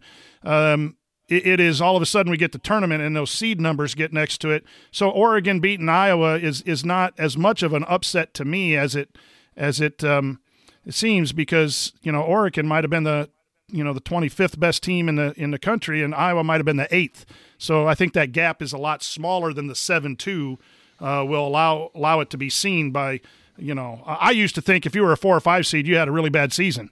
Um, and then once I started doing bracketology I realized that's a top 25 team. Uh, top 20 team is your 5 seeds. So that that that's when it become it, it, really hit for me is when I was digging into those numbers. But as a casual fan, I, I would think a seven two was my goodness, Iowa's really bad. Um, no, it's just they ran into a buzzsaw. The only, the only thing I want to add to this conversation that we didn't talk about before, Coach, is I think style of play is some of it, but I also think it's about having a coach and having a system that is flexible. Because when it gets to NCAA tournament time, you have to be able to adapt to different matchups. And so, you know, one of the things that I've started to appreciate more about Porter Moser as I've digged in, as I've dug into him is he's only made the tournament twice. It's a huge knock on him, right? But he made a Final Four, and now he's gone to a Sweet 16 where he beat a one seed. And you can look at that and be like, yeah, it's a tournament, it's a single elimination tournament. Do we really want to take too much from that? It's like, well, you know, in all cases, no. But let's you look at what he's done, the teams he's beaten, and how they've actually adapted their style and kind of played teams differently. And that's hard to do because you have to have the aptitude as a coach and the ability to communicate it on short notice to get guys to actually be able to do it. I think that's why people were so impressed by what they did against Illinois. So yes, it, it, seems like there's certain styles of play that work, but you know, you go back to what Bob Knight did in '87, where he just decided, hey, we're playing UNLV, let's just run with them. You know, this is what we're going to have to do to beat them. So it, I don't, I'm not as concerned with a particular style as having a program that can adapt, adapt to the personnel from year to year, adapt to injuries that may happen in conference play or to how you're getting being scouted, adapt to tournament matchups that you get where it's like, my God, we haven't played a zone yet, but let's figure it out. We haven't played a team with two bigs yet. How are we going to do this? But you have a coach and you have a system that can figure it out. That to me, I think, is the most important thing. Absolutely. I think, and I think with Moser too, what against Illinois, I mean, he found something that worked and just ran it into the ground because they never really figured out ways to stop it. And then they started to do some uh, variations of the dribble handoff stuff with with Krutwig in the you know at the at the elbow, but. I mean, it, it was not a I'm going to get too cute and try to do something else. It was just a I found something that I can exploit and I'm going to do it over and over and over. What again. a concept, man. I know. Crazy idea. Crazy. Crazy idea. I know. That that Krutwig anyway. dude is is just fantastic. We wrote an article in um for Delphi Bracketology as he was one of the players to watch because of his passing.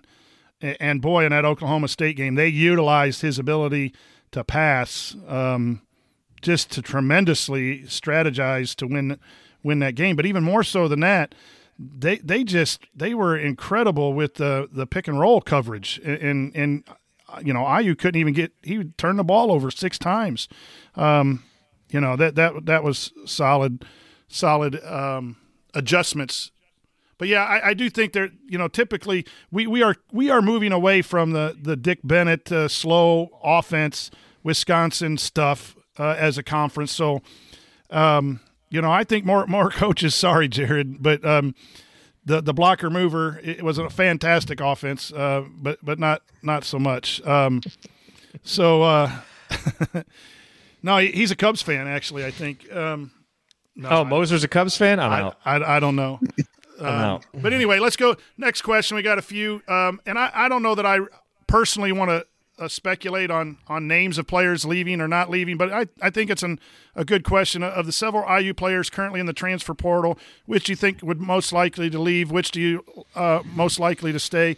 I, I, I, would say the younger kids with a free year. Um, if, if you're looking, I don't want to mention names. You guys can mention names if you want, but I would think some of the younger guys who still have three or four years left – um, can be recruited and convinced to maybe go elsewhere. But we really don't know until the coach is named and that coach has a chance to talk to someone. I, I don't. I think it's a personal family decision, and any speculation would, would just be. Um, I, I, don't know that it. I want to be a part of that, I, and I, I hope that I'm. I, am okay with that. If you guys do, uh, any thoughts on who's likely to leave or stay? I'll say what I've always said. I think the players who are closer to home are more likely to stay, and the players who are farther away from home are more likely to go. I've always thought that. So, you know, I mean, you can attach names to that because there are names there. Right. You know, Jordan Geronimo and Race Thompson are from Minnesota and from out east.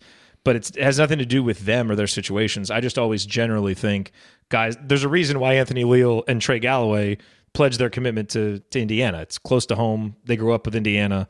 That just makes more sense. Now, their, their individual situations, you know, you can argue, well, man, Jordan Geronimo looks like he loves Indiana, and he may. And, and so I don't mean that as like, I specifically think he's more or less likely.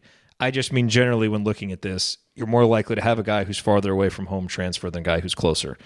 And I just so that that to me that general rule still probably applies. We'll take here. them all back if they want to come back. I, I mean, Heck, this whole coaching st- thing was about the coaching. It was, you know, when you talk about roster construction and lack of shooting and all that, yeah, that that falls somewhat on the players. But we appreciate what the players do, and they could always get better at those things. And a lot of those kids have a lot of time. So it, it, not, I don't mean to speak for the whole group, but we don't wish anyone to leave.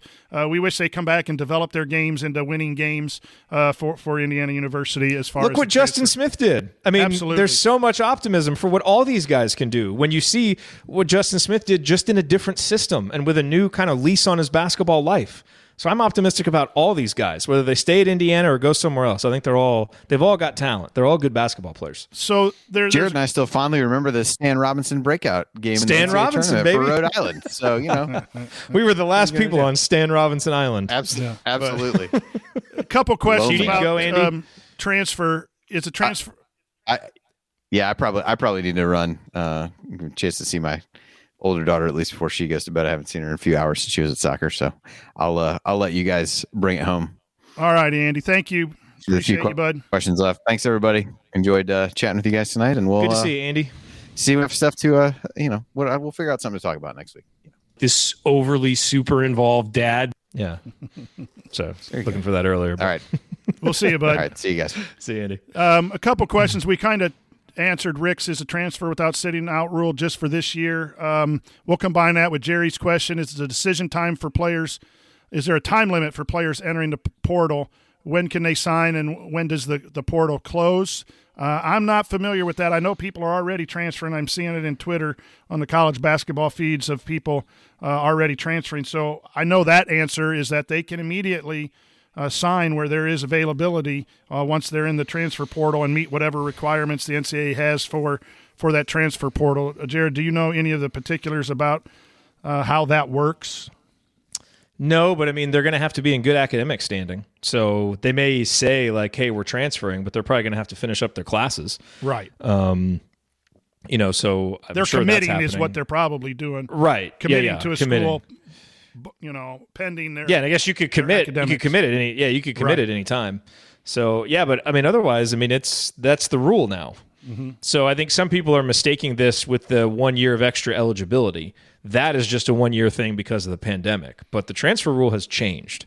So you know, look, it's going to be crazy. It's going to be chaotic. I don't really know that I like it for college basketball, but I do think it's fair, and so I'm glad that the rule is there.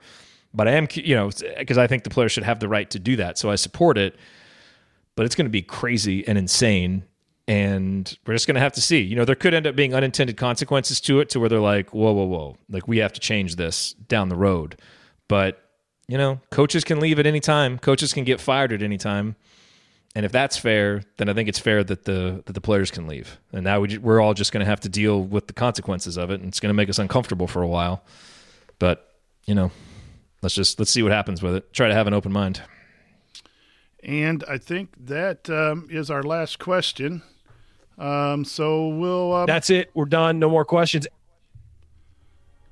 All right. That'll do it for this week's episode on Assembly Call. If you want to see us do the show live, join us at assemblycall.com on Thursday nights for the live broadcast of our Assembly Call radio recording. Special thanks to Bob Thompson for producing a lot of the music that you hear on the show, and special thanks uh, to Ted Valentine for nothing. Um, okay, that's Does it say that in there? it. Still says that, yeah. and thank you for listening. Stay classy, San Diego. I'm just reading the prompt. We'll talk to you again next week. Until then, keep your elbows in and your eyes on the rim, and go Hoosiers. That's from like weeks right, ago or months folks, ago. That, I think I put that in there for Andy one time. You know me. That's I'm funny, just that's I follow good. the rules, man. I, I, I'm a compliant dude, and whatever is on the script. Sticky notes, email alerts, a string around your finger. They're just not big enough. So here's a big reminder from the California Lottery. The Mega Millions jackpot is over 250 million. Whew. Play now. Please play responsibly. Must be 18 years or older to purchase player plan. Sticky notes, email alerts, a string around your finger. They're just not big enough. So here's a big reminder from the California Lottery. The Mega Millions jackpot is over 250 million. Whew. Play now. Please play responsibly. Must be 18 years or older to purchase player plan.